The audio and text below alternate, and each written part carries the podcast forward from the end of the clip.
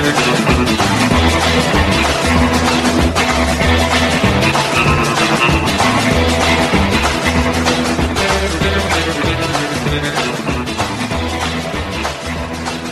everybody, and happy Tuesday, the 18th of July, 2023. Yes, Tuesday. Already there. I'm not back yet. I am probably out of my grog, my haze. I don't know. I don't know what the feeling's going to be like, but uh, I hope it's a good one. I hope I don't have to do it again anytime soon. Anyway, instead of me rambling incoherently, I am going to play another best of. This is an interview I did with the one and only James Golden, aka Bo Snerdley. I'm usually on WABC up in New York every Saturday morning with him, 7 to 8 a.m. on his show, which is 7 to 10 a.m. But uh, he's been on vacation last two weeks. I'll be back, I think, this Saturday. But yeah, he's been living the cruise life. So good on him. But uh, since you missed his voice, if you've missed his voice, and maybe you didn't know you missed his voice, but you're about to learn that you missed his voice, it's me and James Golden, aka Bo Snerdley. I'll be back, should be back tomorrow. Welcome back to the program. I'll never forget the day I heard that coming down the headphones, sitting in front of a microphone, scared to death, soiling myself, going, oh my God, I'm about to talk. Uh, the day I had the great honor of filling in for Rush Limbaugh, and it's a great honor again to welcome back the producer of the Rush Limbaugh Show and the official call screener and the official Obama criticizer. His name is James Golden, but you know him by Bo Snerdley. How are you doing, my friend? Derek, I'm okay. Good to be with you. How are you doing? I'm doing every time it's a Friday. I'm doing great. I'm doing great. Um, you, uh, of course, years, decades with the Rush Limbaugh show, and then the horrible loss of Rush. Just, it, it's still not over it. It was what I listened to on the radio. It's all I listened to on the radio. And to keep the legacy alive, you have launched a new podcast, Rush Limbaugh, the man behind the golden EIB microphone. Uh, you, you've always. Mm-hmm. You've always had the stories, and you get the stories out of you a little bit talking to you. But now, it, it the the Rush Limbaugh family, and I know three people who work worked for Rush for a long, long time. It's a very tight knit group and a very protective group. This new podcast, you're letting people into areas that you didn't previously let them into. How how did the podcast come about, and how does it feel doing it and letting that that the, the, the sort of wall down? It came about. Uh, I was asked to do it uh, by Julie Talbott, who's the president uh, of Premiere Networks, and Kraig Kitchin, who I don't even know what Kraig's title is. Kraig is just Mister Everything. He's uh, Kraig has been worked with the show in executive capacity for for many years. He's the founder of Premiere Networks before he went to uh, to move on to another company of his own. And so they asked me would I be interested in hosting a podcast series on, on Rush and the life of Rush, and I of course said immediately yes, I would. Um, uh, that was one that was for me a no-brainer. Um, it is it is um, an awesome responsibility because we're trying to with the podcast series. I have two amazing producers, broadcast producers, working with me, Phil, Phil Philip Tower and uh, Chris Kelly and what we're trying to do is create what you, what you, exactly what you said, Derek, which is kind of a look behind the scenes. And yeah, that hasn't been done so far on the program, at least not to any great degree. It's a 12 part series, so there'll be 12 episodes. The first one is out this week, was out Wednesday of this week. And um, and we encourage people to uh, download it wherever they download their podcast from. It's called Rush Limbaugh, the man behind the golden EIB mic. And um, it feels like a weight in a way because we want it to be excellent. Mm-hmm. Uh, we want it to live up to the standards of the EIB network, the standards that Rush has. Of course, I feel that I would want Rush to be proud of every single second of it if he were able to hear it.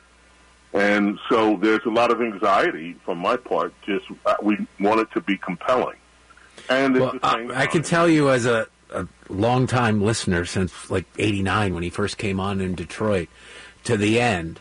I listened to the first episode and it it, it exceeded It exceeded. It was, the, the first episode is called Most Difficult Day. And you recount, it also features, it's a biography, but it's also a peek behind the curtain. And the, the first half of the podcast is you recounting with audio clips from Rush the uh, the day that he announced to the staff before he announced to the world, the same day he announced to the world that he had advanced lung cancer. Recount a little because you, you say in the podcast that you didn't have staff meetings. Rush never called the staff together. Everybody knew their jobs. Everybody did it. If you needed it's something you could. It, it, was a well-oiled machine at that point, so you knew driving in that something was up. What, could you? Mm-hmm. What did you think it could have been? I didn't. I didn't know. All I knew that I, I was tense uh, as soon as I heard uh, uh, while driving into work that there was going to be an all hands on deck meeting. We don't. We we we don't have those at the EIB network. We just don't. Um, we've had maybe one. I think that I can remember. Maybe there was another one. I only remember one in the entire 33 years, and so I knew something was wrong, and and we had a staff member who was actually on vacation that was called back from vacation. I didn't know that while I was driving in, but when when I realized that the person was also there, um, it was just like, oh my gosh, something is really wrong mm-hmm. because she's supposed to be on vacation. So, um, yeah, was a, that was a uh, that was a day, as I say in the podcast, I'll never forget, and I don't think any of the other staff will forget. And but the other thing is that it points to kind of the the incredible businessman that Rush was, the way that he ran this network. Rush was this was Rush's network. I mean, Rush had business partners. Yes, Premiere is a business partner. Yes, uh, iHeart is a business partner. Yes, but this was Rush's network, and and the fact that we didn't have his staff, we didn't have staff meetings. We didn't have all that. Now, individual departments may have had meetings, like the web crew they have meetings. I'm sure on the Limbaugh letter side, there are meetings. But as an overall staff meetings, we, we didn't have them because what Rush did was hire amazingly productive, talented people and then let them go. He let them do their jobs. We went, and, and the idea was that you knew what to do. And we all did. We all wanted to just produce excellent work. We all wanted to make sure that our work was up to the standard that we knew Rush wanted. And he was, um, and, and we had such low turnover. Most of the people that came on to work with the IB had been there for decades. We, when you when you got a job here, you stayed here because it was a great environment to work with. Rush was an amazingly generous and great boss, and um, and we just loved what we did. And more importantly, we all loved Rush. You know, I get a lot of attention because of my back and forth with Rush, which was on the air, some of it. But everybody on that staff, everybody on the EIB staff, to a person, worked as hard as I do. They all love Rush as intensely as I do. We all did as a, as a group of people. And we all were devoted to our jobs and to being excellent. So, you know, I, I felt some guilt over the years being the one that had had interview time with people like like this one, and even hosting the series.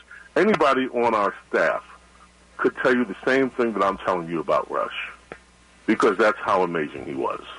And that's how tight knit they were. Like I said, I, I we're talking with James Golden, Bo Snerdley from the Rush Limbaugh Show about his new podcast, Rush, the man behind the golden EIB microphone, which is available everywhere now. Subscribe to it.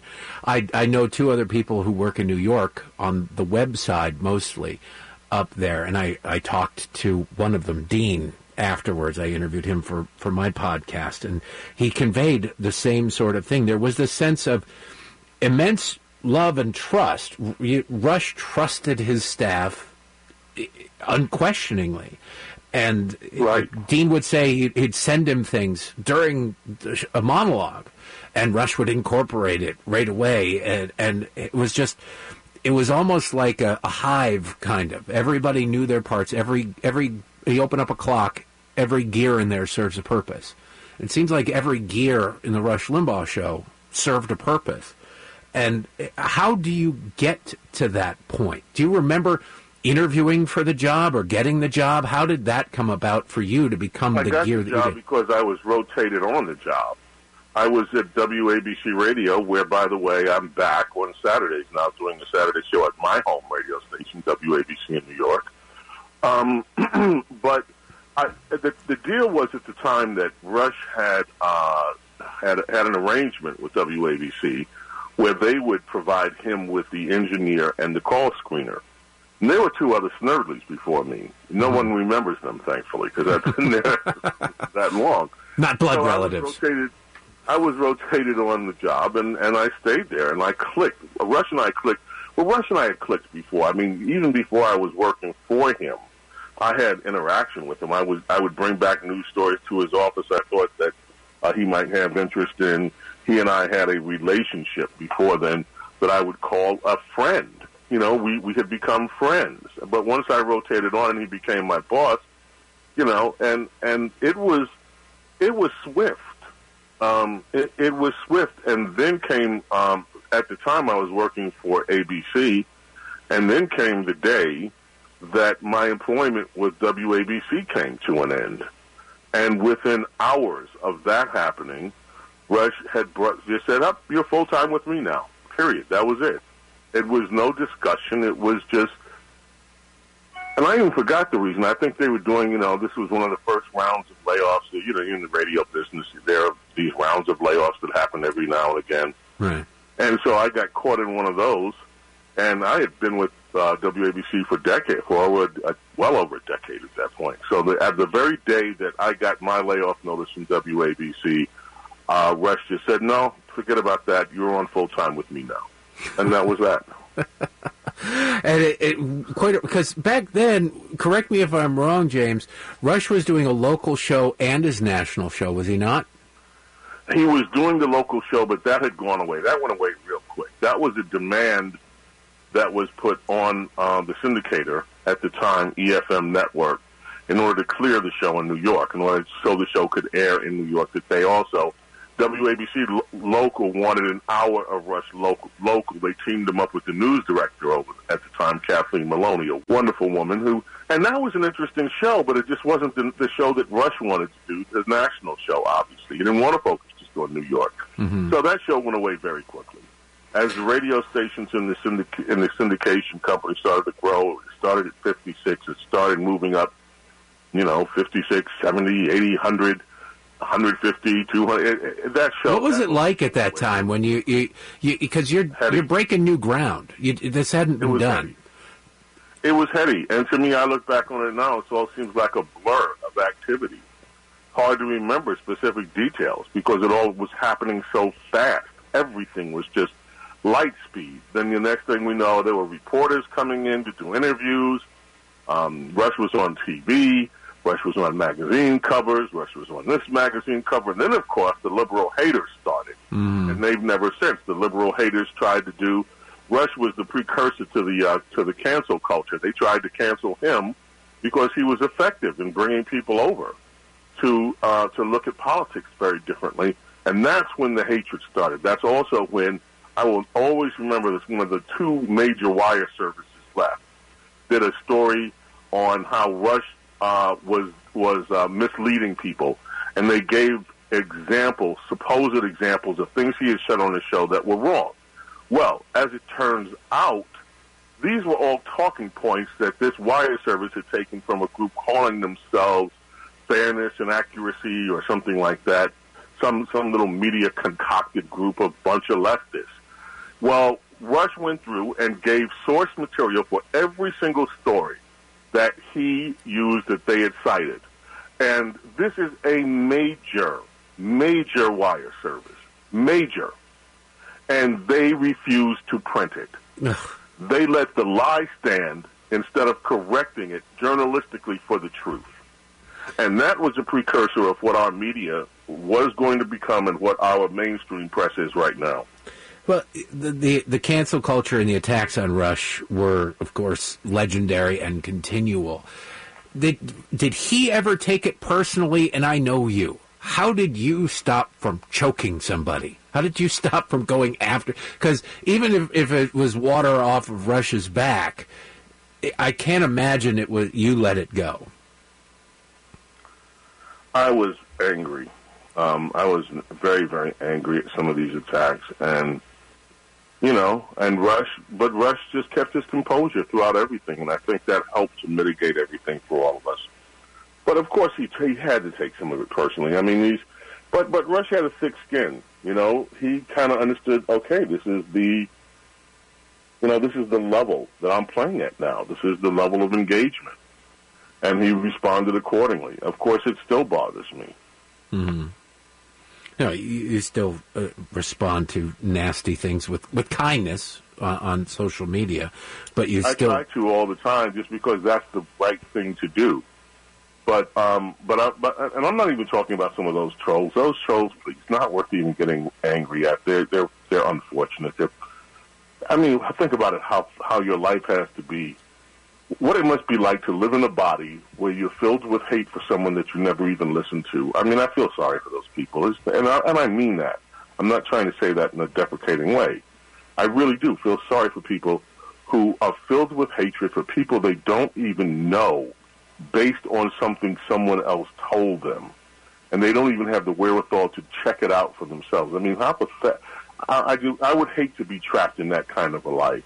But I'm talking about some of these institutions, uh, some of these broadcast institutions where you have reporters that can ferret out the truth, where you have people that if they wanted to could be truthful, and they're not. Those are the ones that kind of make me angry because they know that they're being dishonest. They know that these attacks that they do on, and, and this was a precursor of what it was going to be like watching the, uh, the the mainstream press operate during the Trump years.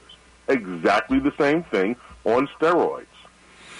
Well, I, I would. I'm not sure that they could actually ferret out the truth. I think that muscle in the journalism world has atrophied to the point that it's it's unusable. Uh, James Golden, the the man behind the golden EIB microphone, in episode one, it goes from you telling the story of Rush announcing his diagnosis to the staff and then the world to Rudy Giuliani. In between, there's a little bit of a there's there's a clip of David Limbaugh, a friend of mine, in there. It- it- who can we? Like I said, Rudy Giuliani is featured prominently in the first episode. Who can we look forward to in future episodes? You'll have to get the future Well, you episodes. can throw a couple of names out. I'm going to listen either way. Everybody listening is going to listen. What the hell? Well, hey, even Santa asked for a list. Subscribe to the podcast. I have subscribed to the podcast, Well, James. We're, talk, we're going to be talking to some of family. I want to know what's in that box before I open it, man. Yeah, open the box. We're going to be talking to some of his friends. we might even talk to a substitute guest host that did the show once.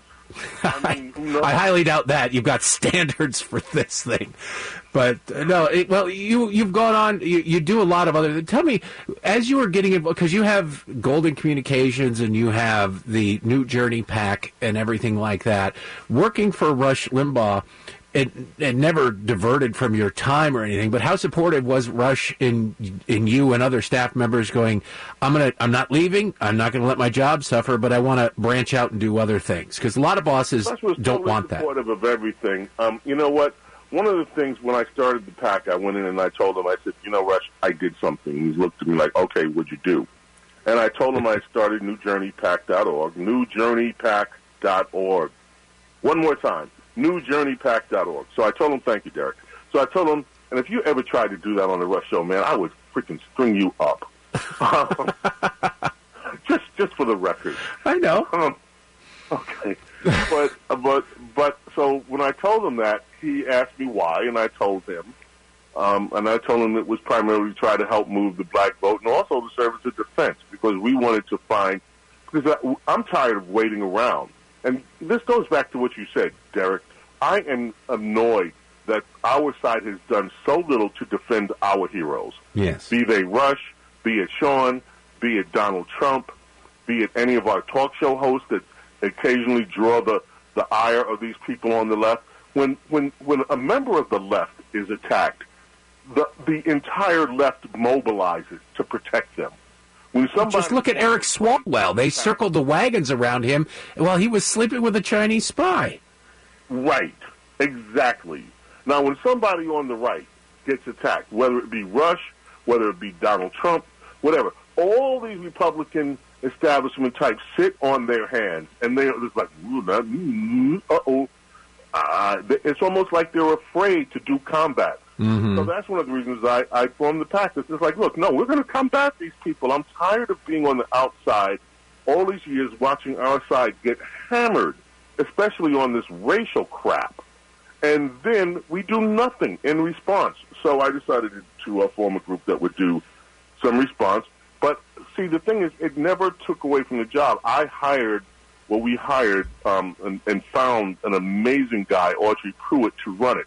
So I don't have to run it day to day. Because, and Audrey understands my energy is um, in in the Rush show, and but I still do as much as I can with the PAC. But it is run by a guy who knows what he's doing and who feels the same way we do. So that was good. I, I would never, if something started interfering with the show and the, the time that I could put in the show, whatever that was in my life, that thing had to go. No, I, I hear you. The website is newjourneypack.org, or you can just go to maga.black and, and find out more about it. Last question, James, really quickly, because it's something that I was never successfully able to do. I never even got you to hang up on me on the phone, except in, in our, our friendship, but not in your professional capacity. How, what was the secret to getting past Bo Snerdley to get on the Rush Limbaugh show? You have to be bright, articulate, intelligent, be able to express your point really quickly, and hope that I'm in a good mood.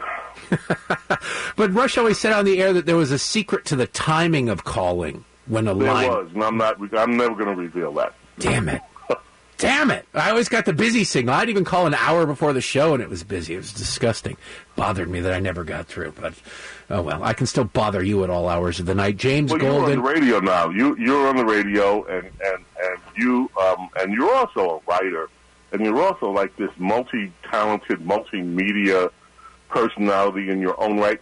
So anything that you have to say, you can say it, and there's always going to be a big audience what you do. You were doing podcasts before a lot of other people were doing podcasts. You were doing, your, you know, your writing is insanely incredible, and and and I don't know why. By the way, since we're speaking about that, I don't know why. You know, you're you're an author. You've done all of that I don't know why there's not a movie about Derek Hunter and the life of Derek Hunter yet, because you had amazing success. Uh, you want to play the role of me? We'll, we'll cast it right now. Yeah, that'd look pretty funny, wouldn't it? You're almost as tall as I am. James, uh, the check is in the mail for that last little bit. We're going to encapsulate that. I'm going to make it a ringtone. Uh, the podcast, Rush Limbaugh, the man behind the golden EIB microphone, available everywhere now. Subscribe since you won't tell us who's coming up on it.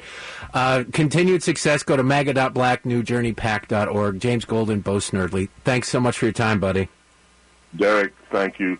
And thank you for your great friendship. It, it means a lot to me to have you as a friend, especially, you know, friends are easy to have when things are great, but when things are going the way that they go bad, sometimes you really count your friends and they're a blessing, and you're one of those. Thanks. Thank you. We'll be right back.